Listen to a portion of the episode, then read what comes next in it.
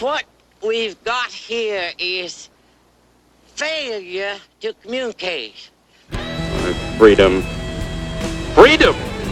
Well, sign away my freedom. Why, this is ridiculous. Don't be corny, brother. Sure, our system of free enterprise isn't perfect.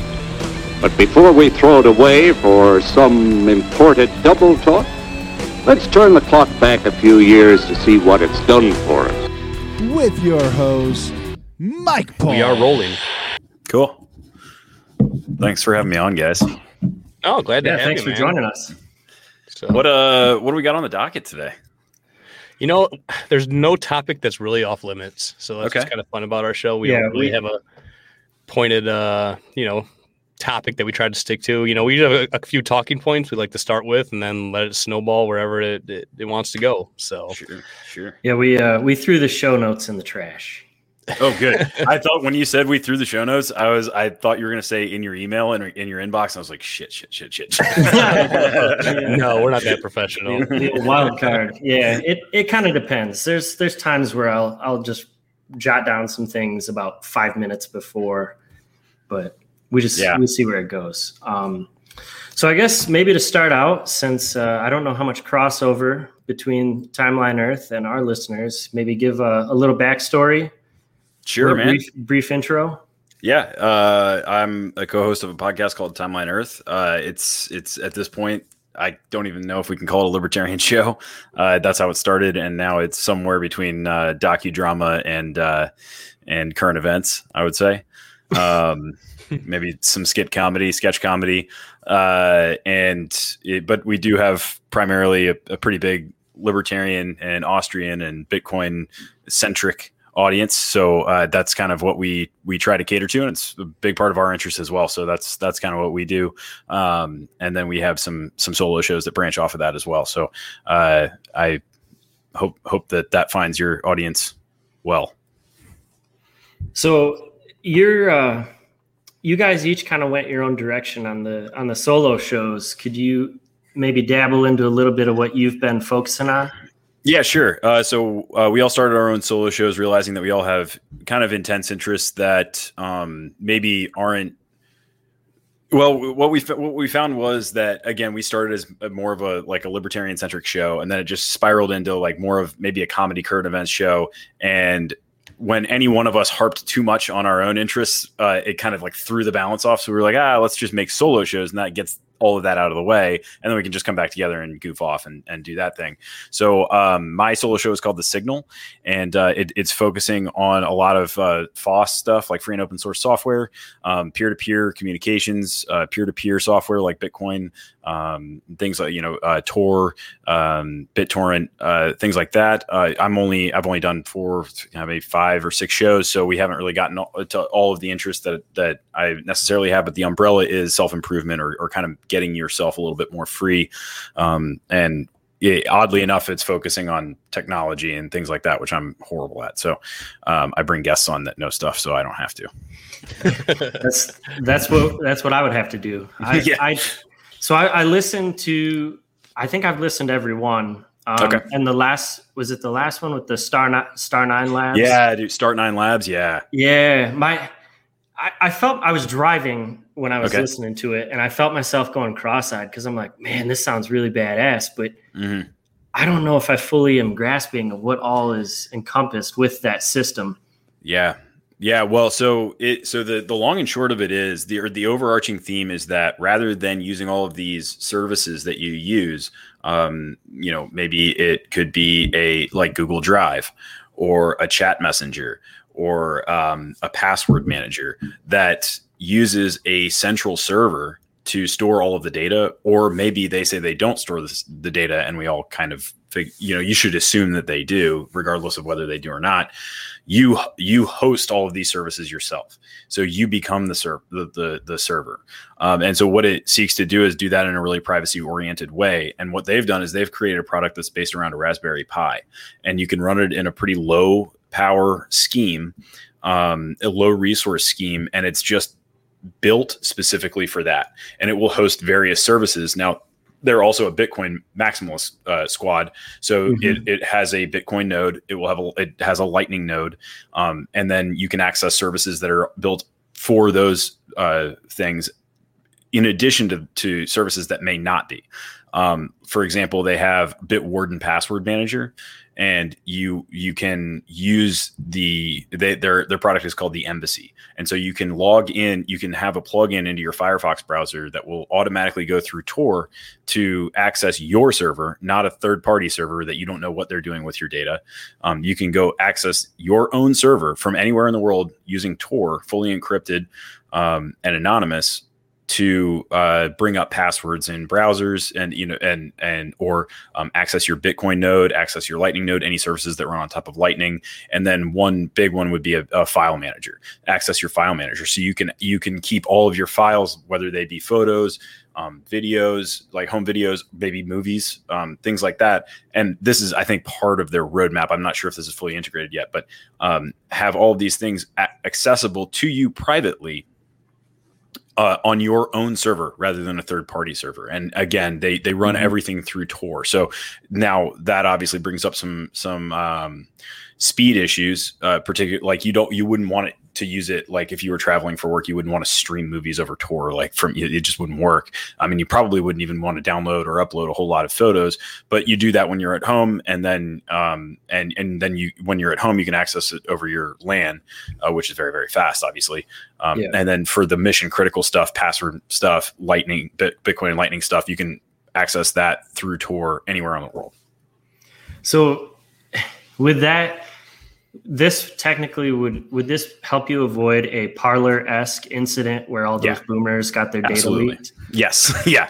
Yeah. I mean, that, yeah. So, so the, so where all this is going, and I'll bring this together with other products, not just Embassy, because I, you know, their roadmap is their roadmap, and there's a couple other people that are doing this, and you can in fact do it on your own if you're, if you have the technical chops. I don't, um, but, uh, is that's to me. So there's a lot of people that get hung up on, so like Parler, right? That there, the the the need, the the niche that they were trying to fill, the need that they were trying to fill was, hey, we have a lot of people that aren't necessarily lockstep with the woke movement, with the left, with all of this progressive nonsense. Um, so we want to create a social media network for us. Well, that sounds great, right? Except for the fact that it's still centralized and it's subject to the whims of the people that created it. It's not a decentralized, it's not a protocol. Right. It's, and wasn't it on Amazon servers? It's, d- dude. Even for me, a relatively non-technical guy, I was looking at it and I was like, this is a disaster. I mean, an absolute disaster. Like they were, they were, so what they were, and I, I haven't looked at it in a while. I think we did an episode on it like four or five months ago, but um, they, they were requiring state I Ds to be scanned um, and uploaded for various features of this Uh, uh, to to use on their platform. I think I think direct messages, uh, for example. Um, yeah. So you had you fully dox yourself to this third party in order to use their services to to talk to other parties that are not them. You know, like um, like you you and I would would ostensibly chat on, on there or interact in a social media uh, scheme, and uh, they. And the big question is, were they reckless or was this a honeypot from from the from the get-go? But basically you brought together a bunch of people who were relatively anti I don't even want to know say anti-government, like anti-left government, I guess, you know. Yeah. it ranged it ranged everywhere from Trump Trump folks all the way to, you know, to legit anar- right side anarchist, I would say, um and uploading their state I Ds and then speaking wrong speak.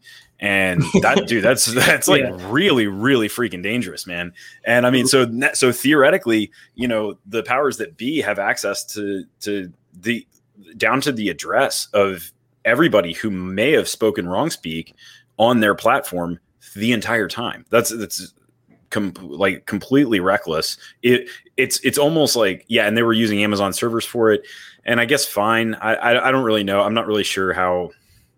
I, I'm not a security expert. I'm not a software security expert. So I don't, I don't know if there would be safeguards even if you were using Amazon servers. Like my, our website uses a, a, somebody's server, but um, uh, in, in any case, it was just, it was a complete fiasco. I mean, just complete fiasco. Dang. It, you know, yeah. And the more I look into s- stuff like uh, the Embassy platform and like getting into crypto, it's just incredible. All these different like liabilities that there mm-hmm. is along the way. Yeah. And it, it really, it blows my mind. Yeah, you dude. Know, how how easy it is for people. You know, even if you got a good password or use yep. a V P N, that it doesn't do anything anymore. No, man, because if you use a good password, but you ultimately but you put it in your Google Chrome browser, and I'm guilty of this myself. Who knows? Maybe Google has that password. Doesn't matter how good it is. Doesn't matter if it's a million letters long. If you just uploaded it in a Word document to their server, you know, right. it, it, it's they have it. So that's kind of what the embassy and products like it are seeking to do, is say you host your own shit, and then um, and then you can access it at your will, encrypt, fully encrypted and anonymous through Tor, um, to go retrieve that information and plug it into a website if need be, and uh, and you know, rather than storing it in data farms, um, you you can host it yourself. And then where that comes back to something like Parler. Part uh, what I was saying before was like, you know, it in theory, it solved one problem, which was, hey, all of these conservatives are getting censored on a, on what appears to be kind of a left wing state uh, friendly uh, website. So let's go make our own that's n- not going to censor right wing thought or or conservative thought or or whatever. But then other stuff was getting censored, because even if even right. if you even if you set all the reckless and or honeypot behavior aside, it's still subject to somebody's censorship.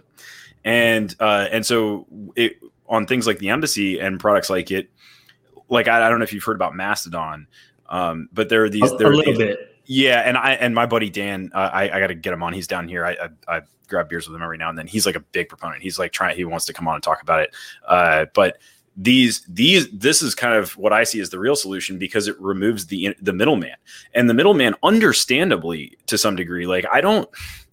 I don't blame these people as much as a lot of people do for censorship, because you have a business model and you can't have people openly planning like a, the bombing of a building on your on your website, right? Like, I mean, you're right. going to get sued, you know? So like I I, I kind of get, even though I, I hate it, I kind of get it, because in that model, it makes sense. But when you when you federate this stuff and you and you and I, I you know, the decentralize is such a buzzword now. But when you push this down to to the, the this power down to the users, it, it eliminates this problem altogether. And that way you don't need to worry about what particular viewpoints the central server has. You can mm-hmm. disassociate or associate as you need to. If you're offended by something, or if you're if you if you don't agree with something and you don't want to see it anymore, you can just simply disassociate, and it it doesn't destroy the framework of the platform. It it you know it it's it, it's still being hosted by other people, and they can go and form their own group, and you can form yours. Right.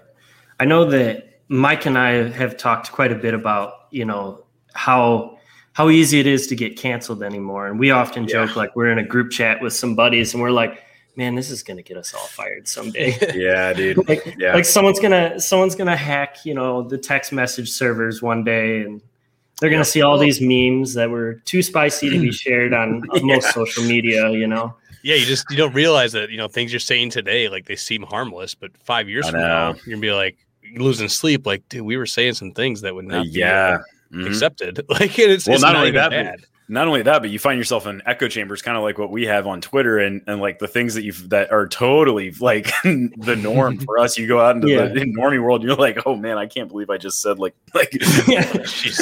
you know. Well, that's, that's we do not things. condone that here. Just you know, it's yeah, no, the no, entire no. show in, that was in Minecraft. In Minecraft, um, okay. you know, but like that's the thing. Like I almost never use. Like Facebook anymore. Like I used mm. to have a lot of fun on Facebook, but it's just, oh, it's just too bad. And there's just so many people that like want to start arguments. So I guess maybe in a way it's I'm more comfortable in the, the Twitter echo chamber. Yeah. But you know, that and Facebook was taken over by boomers. Yeah. Oh, it's, well, I would. Yeah. I haven't, dude, I had a Facebook briefly, but I, I don't really know. But from what I hear, it just sounds like a disaster. I, I don't even really like social media. I just like Twitter for shit posting. Right. Yeah. I mean, Twitter's fun for that. Yeah. But like, you know, face, Facebook, you have like your, you know, your fifty-six year old aunt that's like, you uh, shouldn't yeah. say that, you know, mm.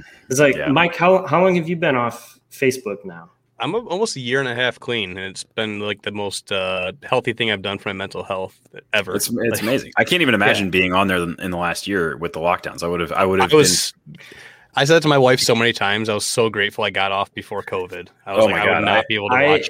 I wouldn't have so left the I, keyboard. I would have just been like, you know, keyboard. That's what I did. Yeah. So it would have been bad. At the time I was I was living in Arizona you know, we were locked down. I had a few friends down there, but can I for ask, the most are you, part, are, can I ask, are you from Philly originally? No, I'm uh, originally from outside of Chicago. Oh man, I could. I thought I was picking up a little hint of Philly accent. No, that's it's probably I got a, a speech impediment or something. Philly accent, right? Yeah, yeah, yeah. yeah. Um, but yeah, so I, you know, I was in Arizona. I had a few friends down there, but ultimately didn't know a ton of people. And I was basically locked in my apartment, and man, I just went to town about COVID. I, yeah. I had a lot of people like reach out to me, like, "Come on," like yeah. you know, it it kind of to relate back to your show. They, I started down the science is faking gay trail, sure. and and sure. people on Facebook didn't take kindly to that, right? So they, yeah. you know, so that's, that's like, literal blasphemy to be saying something like it that. It is, yeah. And then, like, I mean, they like, literally they don't have a sense of humor. You can't joke about these holy topics to them. No, it's, I know. It's, it's so. I mean, I mean, the term Orwellian has been so overplayed that it, I don't even know if it's effective anymore. But that's what it is. It's just it's Dude. something out of a science fiction novel. It's crazy, man. And I mean, yeah. The, the I fortunately enough, like I, you know. I I determined very early on, and if you were listening to our show at that time, you know, I, I was I had a little meltdown in March, and I like I, I just determined I was like I'm not gonna I'm not gonna comply with anything. I'm done. I'm not gonna comply with anything. I, I I wasn't going out necessarily looking for fights, but I certainly wasn't backing down from anybody in person or otherwise.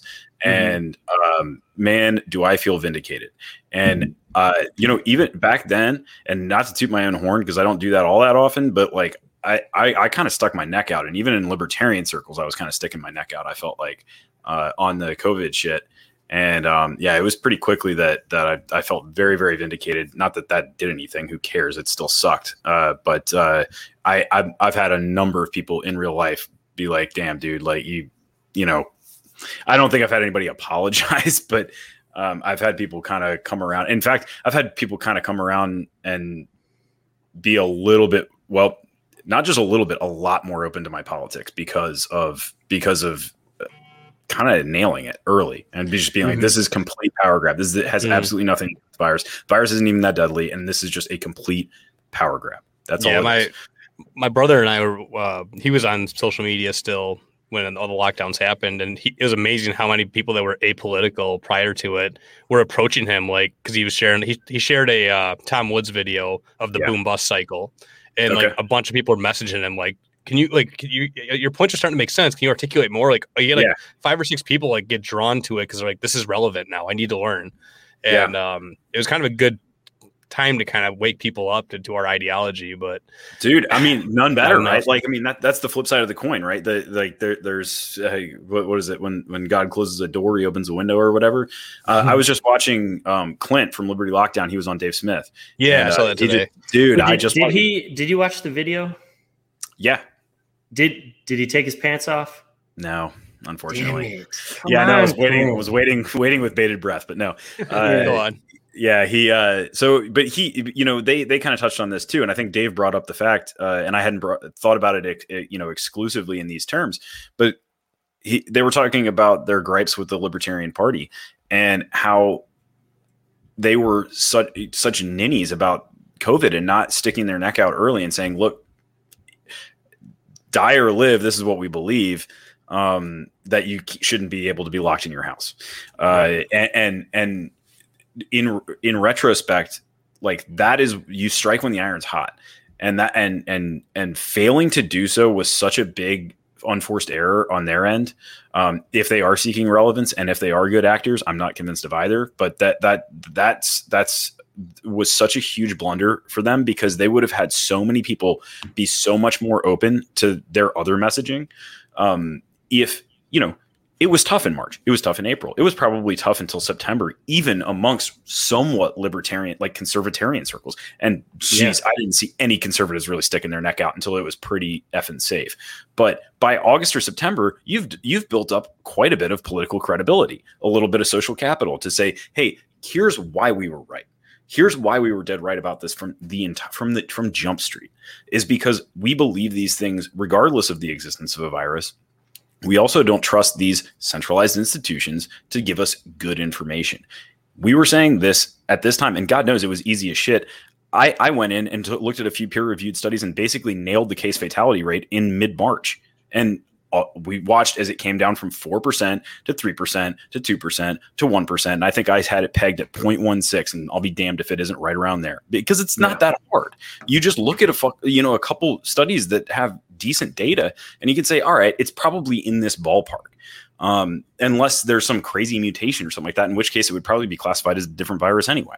So it right. wasn't like for all of the work that, that the, all of what appears to be just completely useless work that goes into the Libertarian Party. And I'm not just trying to bag on the Libertarian Party, but just the, the libertarian sphere, allocate five percent of it to actually getting down to brass tacks and analyzing what's actually happening and standing on your principles. And man, you, you could develop so much more social capital to, to, to, to open people up to things that would sound insane two years ago.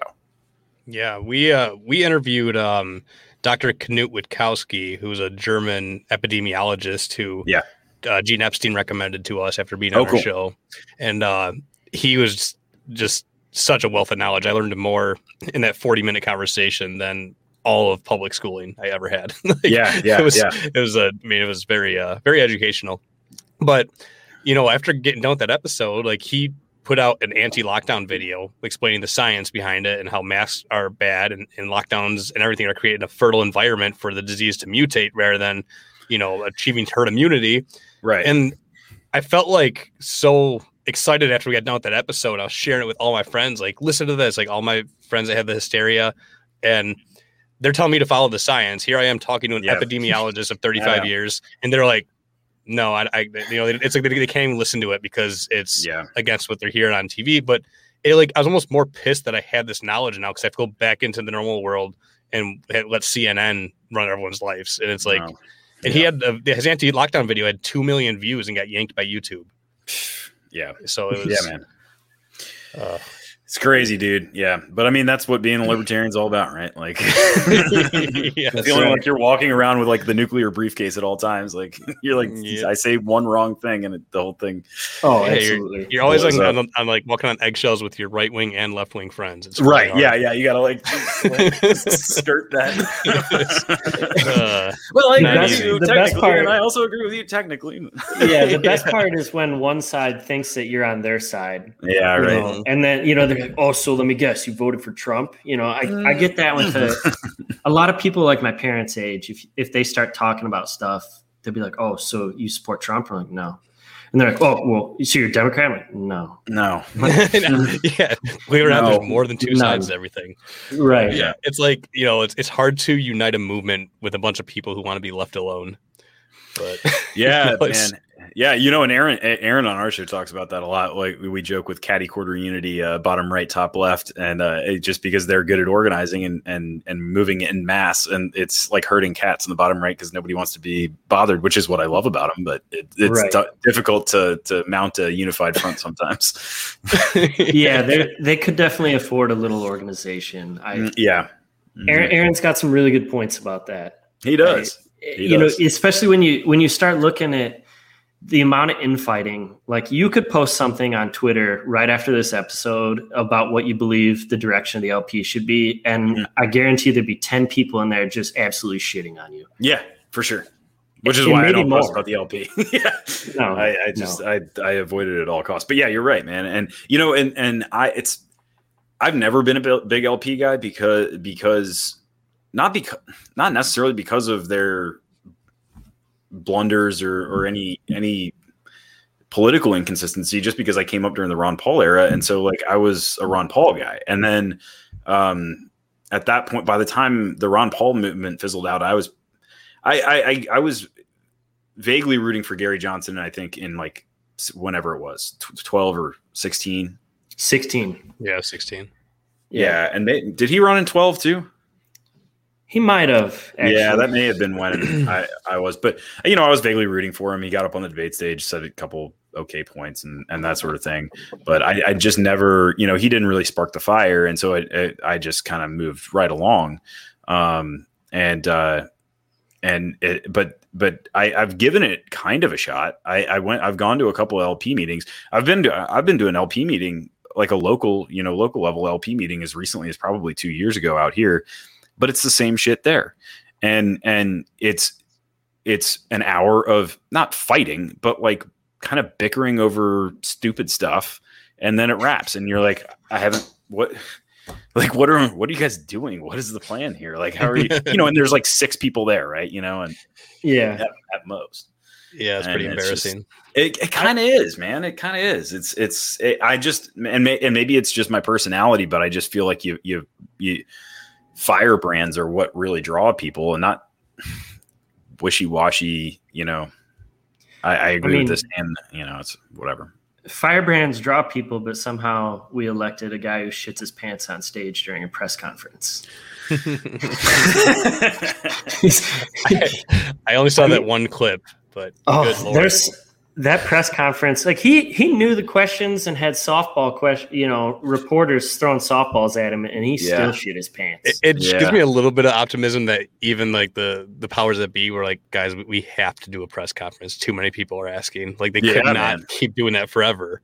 Well, and, was wasn't that such a sticking point with Trump that he didn't do press conferences yeah, or didn't do them all yeah. as often as as they mm-hmm. like or whatever? But I mean, he was always in front of the camera. He was always out there. Right. I, you Tweeting. know. Yeah, I, tweeting. I thought about paying for that service where I could read all of his tweets, his archived tweets. Oh my God, the one we were reading on our episode? Yeah. Dude. So Mike, they they read an epi- they had an episode dedicated to reading Trump's best insults. It was pretty wild. Yeah, like how, how can people not look back at those four years and be like, that was the funniest time in it was. history? I like, mean, no doubt. Every day, sloppy Steve Bannon. Like it's just like his names for people are so funny. They're yeah. so dumb. Yeah. Like, they're just so Brian dumb. Chuck, just, like Ryan Chuck. Yeah. Small hands Rubio. Yeah. They're yeah, just, yeah. I, well, and he'll just it, have low energy Jeb. Yeah, and they'll just have some offhand comment that's completely devastating. Like, and it won't even be the main part of the tweet. It'll be like no. some. It'll be just a throwaway line at the end, but it's just totally undercut somebody. It was like Trump was like the grand finale of like just shit posting because oh, like man, we yeah. the government's like rubbing all our nose in it now and like yeah. taking everything away because of Trump. Like he was yeah. the, he was the last oh, yeah. big bang of. Well, yeah, just us talking here got us put on a list. So yeah, probably. I just I can't believe like all these people are like it's so unpresidential. I'm like this. Is the funniest shit you'll ever see yeah. in your life. Like yeah. who else? I don't even know of a president that even compares to him. Not in our like, lifetime, that's for sure. No, I yeah. mean, so we literally traded in the funniest president in the modern era for a guy who wears Depends. Yeah, yeah, and it's, yeah. It's pretty wild, man. It's a pretty wild uh, sh- shift of gears. yeah, I, I'm not. I'm not digging it. I. It's yeah, I'm, I'm trying to find I'm trying to find the silver linings. So I mean, the the memes of Biden falling down the stairs and stuff like that. That's been pretty yeah. good, been pretty solid. Yeah. Um, trying to think of some others. Yeah, I love how even right now with all this madness going on, the internet still finds time to win on everything. Yeah, you're right. Just casually dunk on people. yeah. It's like, uh, like all of glo- all of global trade has stopped because some idiot in the Suez Canal, and yet the d- internet is still out here just driving. just, just dunking. Yeah. I saw Mario one today. Throwing banana peels in front of the- yeah. I saw one today where it's like, who would win, a big ass boat or one little canal? Like it, it was a perfect side by side. Oh man! yeah. Oh man! And, you know, in like any other instance, when a what is he seventy-eight? A seventy-eight year man, old man falls on the steps. Everyone's like, "Oh my God, that's so sad. I hope he's okay." But since it's Joe Biden, everyone's just like, "Fuck it." Hope he falls further. yeah. Dude, I, I mean, mean, even like my, my friends that were all Bernie supporters, like they, they didn't like him. Like a lot of them didn't vote. Like they're like, I've uh, he, that that's been a surprising uh, like nuance of this election. Um, mm-hmm. I don't remember, and I don't know how old y'all are, but I don't remember a an election where we're thirty. One, by the way, okay, so all right, so we're about the same age. I don't remember. I don't remember an election where there was so much. Well, I don't know. I guess you could probably say Trump, but there was so much division on the winning side, um, where where the the you know the, the theoretically their candidate won, and then there was so much hatred from a portion of that base. Right. Um, I, I guess, I guess Trump, I mean, I guess that, I guess that qualifies, but, uh, I mean, I have, I have d- Democratic friends that are usually, I would have expected to be pretty lockstep and they're like, no, we hate this guy. And, um, yeah, I was like, I've, damn, I didn't see that coming. I've had some some friends that are, yeah, they vote Democrat any chance they get. And all mm-hmm. of a sudden they're kind of like, maybe I need to vote third party. Yeah, right. And I was yeah. like, it's it's better, yeah, better I mean, than what you're voting for. Right. It's better than whatever this is. yeah. I guess. I mean, I, maybe it's not. I don't know. it's it's going to be bad either way. I don't know what to tell you. Yeah. It, yeah, exactly. It's whether you want to get shot or stabbed. Yeah. Yeah. So, picking your poison. So how long have you guys been uh, running your podcast, and, and what got you into that in the first place? Um, so we've been running that for a little bit over three years now. Okay. Yeah. So, uh, and I, I've always uh, been kind of obsessed with radio. Uh, and I've always wanted to do so. I, I had dabbled with, although never su- actually successfully set up a pirate radio station. But I've always, I, I grew up doing like ham radio, um, oh, cool. being around that, and and then also just being a pirate radio aficionado. Like I just love pirate radio, and I love small community radio. Always have, mm. uh, and have always wanted to do something like that. But in this, in this, you know, in twenty. twenty-one, it, it, you know, that the answer to that is basically podcasting. Um, it, it just affords you way more reward for way less risk, um, than pirate radio. But I, I still have that itch. I still, I still find myself wanting to set up a little pirate radio station in my neighborhood, but I don't yeah, know. Yeah, I mean, that's well, such an old you school. Did, uh, you did, yeah. You did declare your, your property a sovereign nation. So that's true. I, feel like I did. Yes. Yes. I feel like you can do what you want. It, well, I can, and I do, uh, but it doesn't mean that uh, troops won't cross the border. So I can tell you that. yeah. yeah. Well, you, you need to pass a two billion dollars bill to build a more right. security. To, and defense yeah. Build, build a wall. Yeah. Yeah. yeah maybe, yeah. maybe we'll, we'll, we'll, uh, we'll write that. We'll draft that bill and, and send it down to the House. Is, yeah. that, a, Crowd, is that a real thing? It, did you actually declare it sovereign? I mean, on my show, just, I did. Oh, just, just, yeah. well, that's good. Yeah. I mean, that's all it takes. I know if you do some, I know it's just like, uh, I have a friend who talks about like all these legalities and things that are like still sovereign. Out of books that you can live by. And yeah, sovereign citizen type stuff. Yeah. He, he goes way down those rabbit holes and calls me and like, he'll just like talk to me for an hour and like my head will hurt. I'm like, dude, I, this is all lawyer talk. Is it real? Like, I don't know. yeah. I remember, cool. I remember the days when, when you would see sovereign citizens a lot at like libertarian type meetups and things like that. And it always kind of baffled me the degree to which they wanted to adhere to the law. Um, Now they wanted to sidestep the laws that you know, but then they wanted to adhere to other laws. They were like, well, I'm going to use this clause and this clause and this clause. And I was like, I don't know. I'm just going to ignore them, you know, altogether. Right. If I get caught, I get caught. Um, it's way better than having to like go through all that. You know, I, I remember one that when I lived in Denver, I remember there was one that would show up all the time and he would flaunt the fact that he didn't have a driver's license and he would get pulled over and just cite all these things. And saying how to that seems seems such a headache. Yeah, it seems yeah, like that's seems a lot miserable. Of work. yeah, it seems wor- worse than actually going to the D M V, to be honest with you. Yeah, I mean, there's certain things where you can, you know, not you have to die on every hill. yeah, yeah, yeah. I mean, and, and like you know, what I kind of say is I just think of myself as a as a separate country. Like I draft my own laws and I adhere to whatever I want to adhere to here, um, because it's my property and. It's no more complicated than that. Now, if somebody calls me on my bullshit, then I'll probably go to jail. But so, so if we hear a door get kicked in, we'll be like, "Yeah, yeah, yeah. Episode over." I'm a free nation. I'm a free nation. yeah, we'll, we'll get yeah. the uh, we'll get the GoFundMe set up. Uh, mm. That's hilarious. yeah, that's I you know, and that's really the the gist of it. Otherwise, you got to do so much research. You got to get lawyers involved and right. do all this and, other stuff. Yeah, it's, that's too much work. Yeah, one of my buddies, I think the same guy, was telling me about um, like how you don't need a, a license plate; you can just put traveling or something. And they, yeah. and I was like, dude, but you're gonna get pulled over every mile and a half. like, yeah, yeah. You can't go anywhere. How like how you're being harassed all the time. But I don't know. Some people really take it to the extreme. And hey, I mean, I'm, I'd rather have those people than than the opposite. But. Well, no doubt. Yeah, no doubt. They're not bothering anybody, but the, I mean, they're they're just bothering themselves at the, at some point. Um, yeah. And I mean, I appreciate the spirit. I do. I just I don't think. That those people are really going to uh not that I'm looking for some movement to progress anything forward. I do think that some of this is just kind of an inter- individual pursuit anyway, but I'm not looking to have those guys next to me in the trenches. I can tell you that. like you know um, no. so no. I don't know, do your thing. You know, But I, I do see like a, a lot of people, there seems to be a growing interest in, in homesteading and stuff mm. too. But I, see there again, that sounds like hard ass work too.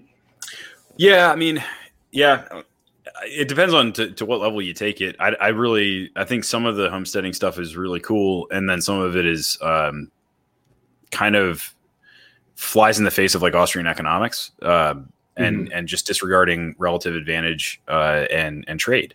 And I get that everybody wants to be completely self-sufficient so that if shit hits the fan, they can, you know, close off the walls into their into their own island. But I just don't – I kind of don't think it's going to work like that.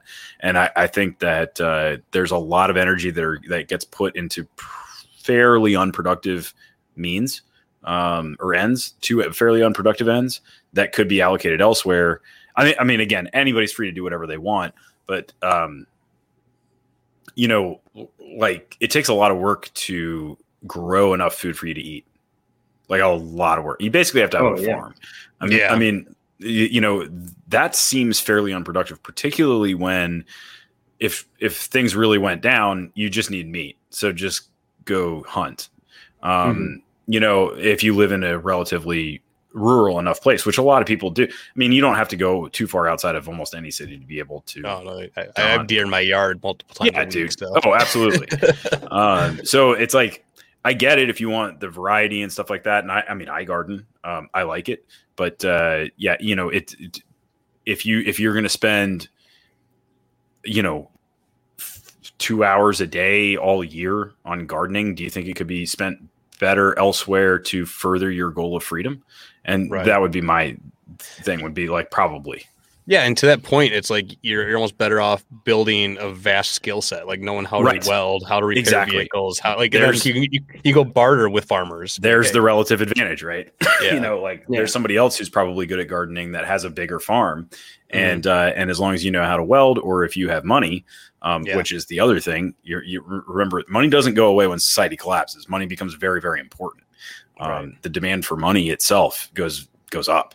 Uh, so uh, that, you know, if if you just uh, focus on being very productive and, and good at some skill set that you know that's going to be needed, I I don't really see a whole lot of reason, you know, unless a nuclear bomb goes off and you're the only one in one hundred square miles. That's again, I mean, you're just you're just wargaming insane scenarios that probably either right. probably aren't going to happen, or maybe you probably don't want to survive. Right. Exactly. So, that's a, like, just take me and mine yeah. before that. Like, right. I wouldn't want to survive. Well, I, a, a I always, yeah, I always joke like if things got that bad and you really needed food, well, if you have guns and ammo, you can go get whatever you want. Right. Exactly. yeah, yeah. I mean, you're Once not again, wrong, satire, man. satire, this whole podcast right, in Minecraft, in Minecraft. Uh, um, but that that's, I mean, you're, you're, you're, you're on the, excuse me, you're on the right track there because, um, that there are important things to have. I mean, it's not, it's not about, I'm not, I'm not out here saying don't home, don't become self-sufficient. I'm just saying to become a hundred percent self-sufficient is an unrealistic goal for almost everybody. Mm-hmm. Um, and if you're going to become seventy percent self-sufficient or thirty percent self-sufficient, it's probably wise to analyze what thirty percent that is and make sure that the other seventy percent you're able to obtain with skills that you've developed or money that you've saved or, or, or, you know, whatever it may be. And I, I, I do think that um, there's a, a cadre of people who believe that society is going to get to a point where lead is the only, the only um, currency. And I just, I don't, I don't see that happening. I, I no. I mean, I, I you don't. even look at like Ven- even like places like Venezuela. Like, they're it's not even reached that point, dude. D- I mean, to to look back through the twentieth century at all the horrific, horrific shit that has happened to various peoples and countries, and to see how quickly people have bounced back is bananas. I mean, I, I've thought about that a lot recently. It's dude, pretty wild. D- d- yeah, and, and and this comes back to the fact that I just don't. I'm not convinced that a lot of people really understand economics um, and understand. like human motivation and human mm. and, and human ingenuity. Um, the, the, you're, you're talking about places that rebound, like West Germany, West Germany mm-hmm. became a power. Now you can say, okay, well, their defense was subsidized afterwards. So they didn't have to pay for defense. Fine. But you're talking about a society that became an absolute powerhouse within ten years of being leveled, completely leveled mm, and yeah. not just leveled, embarrassed and socially demoralized. and mm-hmm. and and you know and and and and being pariahs of the world. And then ten years later, fifteen, they're they, they're manufacturing every single person on this planet's car. Mm-hmm. Yeah. Yeah. No, it's, yeah. it's pretty wild. And that shows you the power of, of what people can do productively when, yeah. when their priorities are aligned on not exactly. nonsense. Yup. Exactly. It's like, we have to produce, we have to work, we have to build an economy. Right. And uh, yeah, amazing what we can do. Well, right. If incentives were aligned. Yeah. Yeah. yeah. And, so, and that, and that's the other thing too, is that, that like, I get, there's a lot of people that do want to live out in the wilderness, and just, you know, some, I have those days too. Um, and I do like the wilderness. I'm an outdoorsman. I, I love getting out there, but to isolate yourself from humans is to some degree to mitigate risk of bad human behavior, but it's also to limit the potential reward of incredible human behavior. And, right. and that's, that's a flip side of the coin that you don't see talked about a lot, particularly in more collapsitarian circles, and, and, and to not be a part of, um, the beauty of trade. And, and, and again, that relative advantage is, is, uh, you're just going to live so much poorer for it. Potentially. Now you open yourself up to some risk. That's true. But. And, you know, that kind of ties into a lot of the arguments like for Bitcoin yeah. as well, because of this, the same reason, you know, like, let's say the currency collapses. Well, odds are Bitcoin is probably going to be a go-to. It is countries like Venezuela, like they, China, to, Venezuela, yeah. North Korea, like anywhere that they can get Bitcoin, that's what they want. They don't, they don't want fiat it, currency. Right. Yeah, I mean, and, and it's being it's being battle tested, um, and has been for some time now. And you're seeing, like you said, the most effed up countries are flocking to it. Um, why? Because certainty. I mean, it, it's you could say it's risky, but it's not uncertain. It's incredibly certain. twenty-one mm-hmm. million max. Period. That's it. It's that that is certain, and it's backed by about one nation state's full of energy, you know, yeah. and so so there are very certain things about Bitcoin, um, and in times of uncertainty, people flock to certainty, and so that's why that's part of the reason why you're seeing countries or people from countries, well, and countries themselves, if you know, if you consider the the governments flocking towards Bitcoin, like you know, like in Venezuela, like in China, India, um, and and really, really. Uh, you know, messed up places that need, that have a desire for certainty. And so um, having Bitcoin, I think, is a good idea. Now, are Bitcoin and maybe Ethereum, are they the only ones worth investing in, or are the other ones all shit coins? Like people say, I, I don't know much about it, but I just know. Dogecoin's coins going to the moon. yeah. Uh, so I believe that it's Bitcoin and Bitcoin only. I think that okay. everything else is, is junk. Fly by night, just... Not going to for the yeah, long run. Yeah. I, I'm, I'm not saying that they don't have uses, but they don't have uses as money, and that's right. all I care about. I don't care about swapping, you know, JPEGs and and t- you know, playing games or whatever. But uh, but as money, mm-hmm. big, Bitcoin or bust. That's it. And, yeah, and it's a finite amount. Well, yeah, it's like like, like it's people almost... were pumping Dogecoin, and it they can just make more. Yeah, right. I was yeah. like, why why are people should not be throwing money at this. Right. Yeah. Once, and, once and, I read about it, I was like, that is a terrible place to invest in. Like they, they started yes. as like a joke or something. And yeah, a long yeah. time ago. Yeah. yeah. And, and, and it's important to note that um, theoretically you could make more Bitcoin. Why, why can't you? You can't because of the energy behind it. So, so to make more Bitcoin, you would have to hard fork and change the consensus rules. And to do that would require a bananas amount of electricity. So it's not just that it's written in the code that there's twenty-one million max and a defined issuance schedule. It's also the fact that it is backed by this tremendous amount of proof of work that is mm-hmm. tied to mm. Earth through energy. Um, that is really the, the mainstay of it, because you can say, well, look at Bitcoin Cash. It forked from Bitcoin. It has the same amount. It has twenty-one million, but it's backed by a fraction of the ha- the hash rate. So you could, so like one mining pool from Bitcoin could probably flip on their miners, go, you know, go mine Bitcoin Cash, fork it, and change the consensus rules. They can't do that in Bitcoin. It's hmm. too much. It's too big. It's too big of an animal at this point. And that is what, that is a significant portion of what gives it its value. So you can, you know, you can point to code all day long and say, well, ours has a max supply. Okay. What does it take to change it? And if that answer isn't moving mountains, then I'm not interested. Um, right. Because that's that's, that's that was the premise behind gold. Like yep. gold became the supreme currency of the world, well, for a bit, because yep. it was so hard to mine and right. expensive. And yep. no matter how much technology advanced, it was still a pain in the ass to mine. Right. Yep. So, you know, because originally it was like silver was the the go-to, and, you know, they they eventually found other means for silver, but gold... It, Gold's super scarce yeah. still. And it's yeah. still, I mean, until, Bit- mm-hmm. like, I, I'm a Bitcoiner. I don't own any gold. I don't care about gold. But until Bitcoin flips the gold market cap, I still say, you know, Bitcoin is king for now. Although I know I, I would, I am very, very confident it will be dethroned. But yeah, it's still the global money. I mean, it really is. Mm-hmm. Um, although I think well, federal banks still hoard it. Exactly. They it's started the, hoarding it again. Right. It's the most scarce asset there is. And you and, and it's got the biggest guarantee. It's got the biggest guarantee that it's going to be the most scarce asset.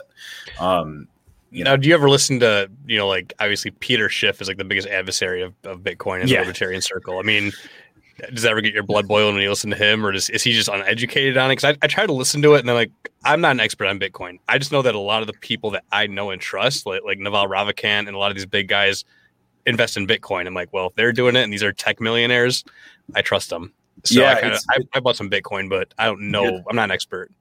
Well, you don't you, listen, cut, cut noise from Signal. There's not a whole lot you need to know. Um, if you're, if you understand the value proposition of Bitcoin, you just need to have it. You need to verify it with your own node, and you need to keep it secure. That's it. Um, and then you don't, you don't need to worry about anything else. You just sit on it. Um, if that's, if that's all you want to do, that is just fine. Um, but, uh, You know, I, I was a big, I, I used to listen, listen to Peter Schiff all the time, and I still do to some degree. I mean, Peter Schiff, he understands a lot, and, and he's a smart guy. I sometimes I wonder if he is, you know, so he moved to Puerto Rico, right? Mm-hmm. Mm-hmm. A few years ago. And he runs a gold fund, um, right. or not just a gold fund, you know, Europac. It has all sorts of different assets, but he's a, a huge gold guy and a gold broker, if I'm, if I'm not mistaken.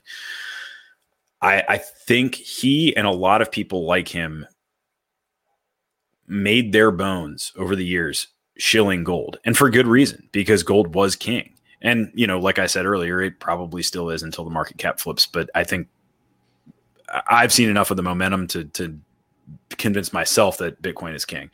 But um, for him to go back on that at this point, you, you need to understand how many clients he's going to alienate. After b- developing so much trust over so many years, like mm-hmm. I think he just kind of has either. So I think there's two things with him. Either he is determined to go down with the ship and just pray for some sort of attack on Bitcoin to shut it down, and just it either gets shut down or it doesn't. And my I'm near retirement anyway, and so whatever. Or, and I'm increasingly entertain entertaining this idea, he's been buying Bitcoin, and he doesn't want to be associated with it for federal reasons. Um, because as we all know, his father died in jail. Right. The I R S is, because, you know, dodging taxes. The I R S is probably not too fond of Peter Schiff, um, for all of his talk over the years. And it may be in, it may behoove him to come out vitriolically against Bitcoin in the public sp- space while quietly accumulating it, hopefully K Y C free, and trying to, you know, put have a mirage that he doesn't own any, um, hmm. for the public theory. Space. That is a good I, theory. Interesting. I, I don't know. I, I, I, you know, he certainly is very convincing that he hates Bitcoin, you know, and, yeah. and, and, and, and he has every reason to, because it's dethroned the, the, his, his, his prize horse. Um, mm-hmm. But I don't under, I don't think, it's becoming increasingly difficult for me to believe that people like Peter Schiff uh, don't get it. Right. Now, you mentioned like you have to own it. You're, you're talking about like a hardware wallet. You, you can't trust like keeping it on a on an app like Coinbase for a long term solution. Yeah I, yeah, I would pull it off of any exchange. Yeah. And and and hold it where you own the private key. You can do that with a hardware wallet. I would suggest when you get a you know a, an amount. Where, you know, a, a larger amount to move to like a multi-signature arrangement or or some sort of cold storage arrangement. Arrangement hardware wallets are, are, are good. I would I would recommend a cold card um, is is good um, in my experience. Uh, but uh, you really want to be verifying it with your own Bitcoin node too, um, so that you know it's not counterfeit, because that is it, you know, if it's sitting on an exchange right now, there is going to be a day. I don't know when it is. Probably not going to be tomorrow. But there is going to be a day when one of these exchanges gets caught with their pants down without reserves. And uh, or there's going to be a day where one of these exchanges just f- flies by night and people just slip off into the dark. And it's already happened a few times at smaller exchanges. I think it would be tougher yeah. for Coinbase. You remember Quadriga in Canada? Mm-hmm. Guy faked yeah, his own wow. death. The guy faked his own death in like Bangladesh or something. Oh yeah. Yeah. Because you remember, you don't, you don't really need anything with Bitcoin. You just need the private key, and you can remember that with twelve words in your head. So you can leave everything behind and slip off into the night. And if you've got somewhere to go and you've got, I mean, sh- what do you think it takes to revive your life, to, to come up with a new life in Bangladesh? Right. one hundred thousand at most. Yeah. You could you could you could establish just about anything, and hmm. these guys had more than that. I mean, they made off with with you know Damn. tens tens of millions probably. I don't remember what the number was, but you know, remember that, because there are real people that are operating these companies, these exchanges, and those real people um, are as trustworthy as real people are. And and when when the when the te- when the temptation come comes across where it's like, I can either, let's say they find themselves afoul of, of, of the law, or they screwed up a, a client investment, or, you know, I don't know what, and they're looking, well, I've got the private key to how many Bitcoins and how, how many, how many dollars worth of Bitcoins. And all I need is just to remember twelve words and make it safely to a border. You know, yeah. I don't want to trust that. That is the advantage over gold. You know, if you have yeah. bars of gold, you got to transport all that. Oh yeah, it's heavy. yeah. You're getting jogging across the Mexican border. What's in the bag? Don't worry about it. Wow. Yeah, that's it. And yes. you know, and then I know that there's been some concerns because obviously Coinbase has been pretty reputable thus far. I mean, I know they've had some some ups and downs, but in terms of you know, opting for Coinbase or maybe a little seedier exchange like Coinbase generally will do you fine. But I do know that they're going public, correct? That's what I've heard. Uh, you may know more about it than I do, though, because I didn't I didn't really investigate. So I, I thought that they're going public, and I know that some people within the community, from what little bits I saw, were a little skeptical about that, because now they're going to have even more involvement with uh, the, the Fed boys. Oh, yeah. So, well, and right. I, and, and this is, and this is part of the concern. And and this, and this comes up, uh, Mike, I don't know how familiar you are with this or if you've been through this roller coaster before, but it comes up every now and then. And that is that the federal government is going to talk to exchanges and say, you know, um, you must limit or rest, fully restrict with, withdrawals by your clients to their own private wallet. Um, and we had a little scare, uh, what was that, like mid-December? When was I? Yeah, I was running my I, mouth about that. Yeah, mid-December. I think it was mid-December, early January, around Christmas, New Year's, and uh, and and you know that that I think is a very viable attack point um, by the by the government, uh, uh, by an entity that's trying to cling to power, is say, okay, well, we have X amount of Bitcoins stored on exchanges. Let's try to maximize that. So. What what can we do to draw people to to to either keep their coins on exchanges or to bring lure them into sending coins that they had pulled off of exchanges back to exchanges, and then once that happens, leaning on these exchanges and saying, okay, you can't allow people to um, withdraw. Then what do we have? We've got central banks again, right? We've got three or four central banks, and they're just writing I O Us to each other. That's it. And they're issuing you I O Us, and they're saying, oh, no, we'll keep your stuff really safe here. But here's this little piece of paper that says you have a Bitcoin um, on the exchange. And then and then we're back to back to, to square one. So it's it's really important for both you and all of us, for everybody to be pulling their coins off of exchanges, which has been happening in mass. I mean, if you look at, uh, I think it's uh, Glassnode, at Glassnode on Twitter, they publish charts. I think it's a pay-for website, which looks very worth it. They do incredible work. Um, mm-hmm. I just, I have not paid for a, su- a subscription because every now and then they tease charts and, you know, I'll just look at it then, but um, charts of uh, the, the quantity of Bitcoin held by major exchanges versus the price. And this cycle, it's been crazy. I mean, the education must have resonated. I mean, people are just buying Bitcoins and just sucking them into private wallets. And, uh, and that's amazing. That's awesome. Um, and so that's part of this process. Get your Bitcoins however you need to get your Bitcoins, preferably non K Y C, but we're not, not all in that boat. Um, when you get them, try to mix them. So to break deterministic links to your to your identity, and then send them to cold storage and don't think about them for a while.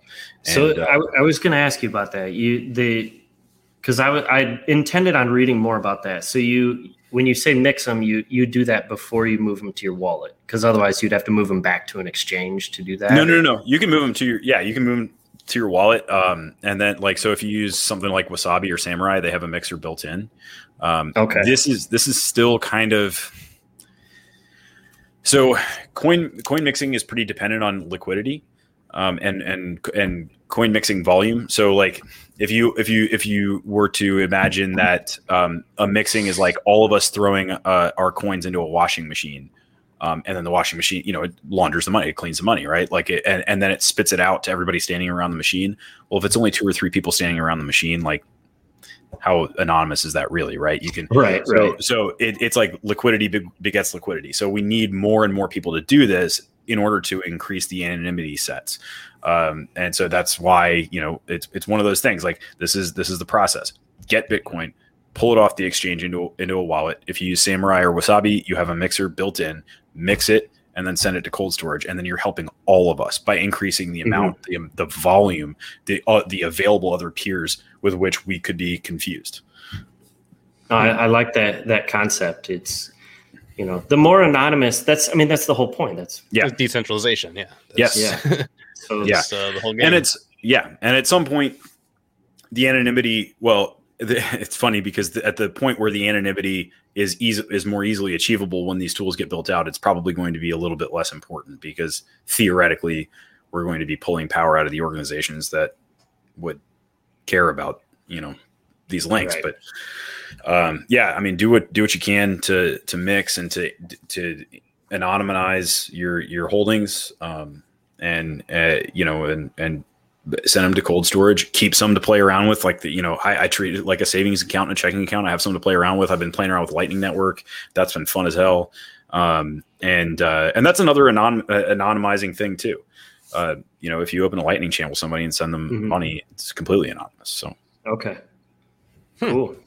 Hmm. I've learned more about Bitcoin than I have. Yeah, yeah. I, you know. I know I need to go back and listen to the primer you did again. Cause I was like, man, like this is, there's a lot here.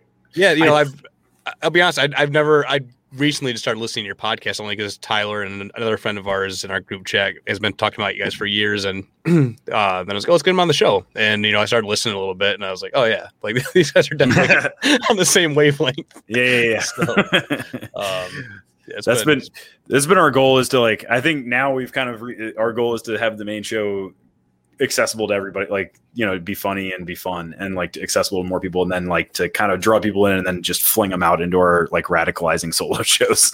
Yeah. Yeah. And they all have their own flavor too. That's the best part. Yeah. Well, how long until podcasts get shut down? How long until Stitcher and iTunes all like turn on everyone at once? That's not. Well, dude, that's the interesting thing. So R S S feeds are not necessarily tied to a server. That's um, true. Yeah, you can Ours, host your own R S S. Yeah, you can host your own. And now with things like, um, I, Tyler, you may have seen me tweeting or we may have been DMing about Sphinx chat. Have I've heard of it. I've so heard of it. It, this is a, it's a, it's like a chat um, and kind of podcast thing that rides on Lightning, and um, and you can do you can do uh, micro like micropayment streaming per minute stuff on there. You can do chats, you can do big group messages, but it's all served over the Lightning Network and it's all run through your own node. So again, back to the embassy com- concept that we were talking about in the beginning, where you are your own server, and so it becomes very private. Um, mm-hmm. And if you have your own R S S feed and you have the way the bandwidth to serve your listeners, you know, um, and you, you, then then. I don't know. Can they really shut you down? Especially if you're doing it over Tor, uh, it, it starts I'm, to become very unfeasible. Yeah. At least well, on a large of, scale. Like, yeah, I mean that, that's just so interesting. I remember even when I was young, when I was watching the internet, when it was kind of the Wild West. Yeah. I remember having the thought, like when I first saw the early days of YouTube, mm-hmm. I, I knew, you know, I was, I was probably like early teens. I was like, this, yeah. this is gonna be like F M radio. Like right now, mm. there's no ads. There's like, but there's yeah traffic and eyes here, so they're gonna start advertising. Then For it's sure. gonna be regulated, yeah. and then you look at the F M radio from the fifties and sixties, like the pirate stuff you're talking about, where it's just like you find a, a rock band in your a garage yeah. band in your town, put it on, and they're like a national star because some guy in New York played it, and mm. that's how it used to work. And now it's all held by gatekeepers. Like you can't get on right. F M unless you go through the, all these people and you know yeah. do, down mm-hmm. all the right eyes and cross the T's, and you have to. And they already started these.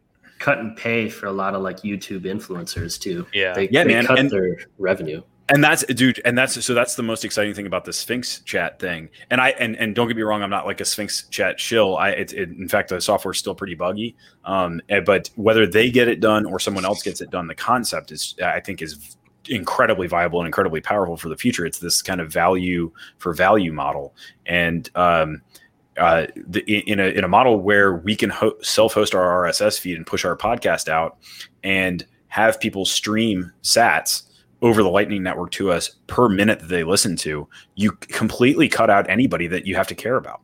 It's literally right. just us, the anybody who wants to listen, and money being transmitted. And that's it. And we don't have to muck around with Patreon. We don't have to muck around with ads. We don't have to muck around with anything like that. We can just create content because we like creating content and give people help give people information because we like doing that. And they, for for our time, can just say, hey, here's some sats. And and and and because of how um, scalable that is, because if we do an hour podcast, that's let's just say it takes us an hour to or two hours to do an, a one hour podcast. So that's six total hours, me, Aaron, and Bird. Well, once it's done, it's done. So if if we have a listenership of five or a thousand or, you know, God forbid, a hundred thousand or whatever, it's still the same amount of work for us. And so it's it can be super, super cheap per individual because you can just be streaming these incredibly s- small payments and we're still getting enough that we can keep doing it. And so it's this really, really cool model that um that and and not only that, but there are other features that, you know, this particular protocol is is is building into it, such as chat and and you know kind of more of a group messenger and a social media um uh type template as well. So I, I think there's just I I two years ago I set up a Lightning Network on my Linux box just to do it and just to like kind of start messing around, but then I forgot about it. I just I was like, this is still really complex. I'm not super technical. I'm, I'm this is more brain drain than it is enlightening mm-hmm. for me. And now these products are coming around, making it so simple. And now that I'm really messing around with it, man, the the my mind's like exp- like it's I'm I'm sitting there texting with Rolo like at all hours of the night. We're like, oh my god, did you know you can do this? You can do, you know, you know, it's like it's just like yeah. nerding out. And the the the the the roadmap that's opening up and the possibilities that I'm that. I mean, not me, like, you know, actual people that are doing stuff, not somebody babbling on a podcast, but like, you know, the, the these people are, are, are, are, are, the wheels are in motion for some really powerful stuff. And I'm, I, I'm so excited. Yeah. Now the, the real success for this, this Sphinx program will be if someone finds a way to use the OnlyFans business model, but yeah. on the Lightning Network. Yeah, yeah, yeah. yeah. Whoever does that is going to be rolling, man. They're going to be rolling. I mean, it you know, it's it's coming. I, it's it's that it, it, it seems like porn, gambling, and gaming is always the the the, the leaders of these things, man. Yeah, I mean, and, uh, I heard on some podcasts that even like V H S was developed from the porn industry. Like that was oh, why sure. it, it's it would have been later, but I'm sure. I'm sure. Yeah, um, it's wild. But uh, I, yeah, if you, uh, do you listen to, do either of you listen to Tales from the Crypt? No, I've heard of it. I've heard of it. I haven't listened. Really yet. Good with Marty Bent and Matt Odell. Matt Odell's a big privacy guy too. Uh, and particularly if you're looking for ways to um, secure your Bitcoin, go check out his stuff. Okay. Um, I was, they had some guy on from, uh, I think it's called ZEBEDEE or it's like Z E B E D E E. It's like a gaming uh, group. Um, but they're talking about the possibilities of Lightning gaming or gaming that's riding on Lightning. So all of these, all of these uh, games have currency within the game where you can buy certain skins that your character wears or whatever. You know, we're all familiar with that model, but the the, the currency is useless elsewhere.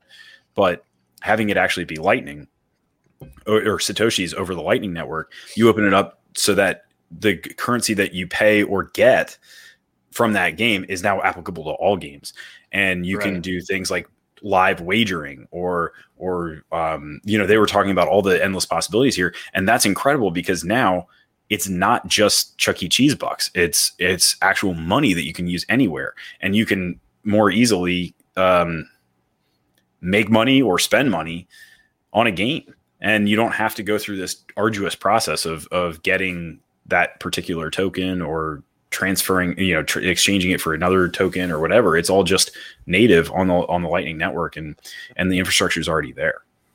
Dang! So I can wow. turn everything into game gambling. Yeah, that's my that's what I'm pumped about. Yeah, like, this dude, is what I'm yeah, talking I mean, imagine, about. Imagine, dude, imagine if if we were all playing like Super Smash Brothers or something like that, and we could just in game like wager like live wager, get, live wager like I'm gonna I'm gonna get twenty kills this game or tw- you know whatever, uh, or yeah. I'm gonna I'm I'm only gonna go through seven lives in this ten minutes for, or you know whatever it is. You could just wager whatever. Uh, and and that's probably just the tip of the iceberg. You could do any number of things. You could ju- you could just wager on the whole game, you know, whatever. And you could be at a cookout and wager how many beers your friends are going to drink. That's right, dude. That's right. I'm going to win. Yeah, I was going to say, like, I'm going to purposely just be yeah. like, keep betting. Yeah. but uh, but yeah, and then and then maybe uh, maybe there are things that you can unlock in the game with with the Satoshis that you won. Um, maybe there's uh, expansion packs, maybe, you know, whatever. It's like the, yeah. the old gaming model, but um, now it's instant streaming. It's it's verifiable. You and you alone own it. Like maybe these game systems ship with a Bitcoin and Lightning node. Um, and not only can you take it, not only can you use it in the game, but it's actual money that you could use elsewhere. Um, so I don't know, man, it, it was, it was super, it got me super excited. Yeah. Um, that's amazing. Cool. Really cool yeah, well, stuff. We're running a little past an hour. I don't know if Tyler had any, any closing questions or anything else you wanted to, uh, so ask. I do, I do have one. I, I, I know it's, it's exclusive content, so we, you don't need to go into a ton of details, but I, I need to know how awful was the death knot? Oh dude, it was so bad, man. It was so bad. Uh, Not good. Uh, so, so we just launched a we, we launched a Patreon finally after three years, um, and uh, so we we excuse me decided to do some exclusive content, and we actually I think I have it. Hold on. So we uh, did this. It's called the, the Death Nut, ooh. And it is packs. Of oh of uh peanuts that are coated in various hell substances, and uh, we tried to make it through, and Bird made it all the way through, but it was he, it, he did. It was brutal, man. I mean, it was so bad. So, yeah, I saw I saw a cooking channel where a guy did it was like a it was like a Dorito, but it was like super hot and like it was almost impossible for them to eat dude. It. Yeah, those were those are Carolina Reapers. The the the starter ones were. Oh yeah. My god! Oh, yeah, that sounds terrible. Oh. Yeah, because I, I watched it and I I watched that episode and I was I was in pain for you, dude. I, it was not good, man. I I mean I thought I didn't know how far I was gonna make it. I was, after starting, I was like pretty proud of making it to level three out of five, but I could not believe that Bird made it to five. I was like, that is, I I don't know how he did it. I oh. was crying. I was I, I was crying. Yeah, that's brutal. I I've I've done. I think I told you I did like some Thai peppers and yeah. I've done some Scotch bonnets, habaneros. That's plenty hot, dude. Yeah, I don't. Did, have any did it even go taste good, or did it just burn your taste buds off? No, no, it did not taste good. No. That's even worse. Yeah, no, it sucked. Oh no. Uh, uh, all right. Well, well yeah. If you want to give any uh, any plugs where people can find your show or, or on social media or anything you want to put out sure. there, go ahead now. Yeah, uh, you can come listen to our show. All of our our main show and then all of our solo shows are all on the same R S S feed, so you can find it uh, Timeline Earth, um, and we're at timeline earth dot org. Uh, and uh, my Twitter handle is tle underscore car. Cool, sounds good. And uh, yeah, we'll uh, we're going to be at Freedom Fest July twenty first or first through twenty fourth. And um, yeah, head over, follow us on Twitter, and like and view on iTunes. So, well, Carr, thanks so much for your time. And yeah, uh, thanks, man. Good to meet you. Thanks for having me on, guys. Yeah, anytime, man. Peace.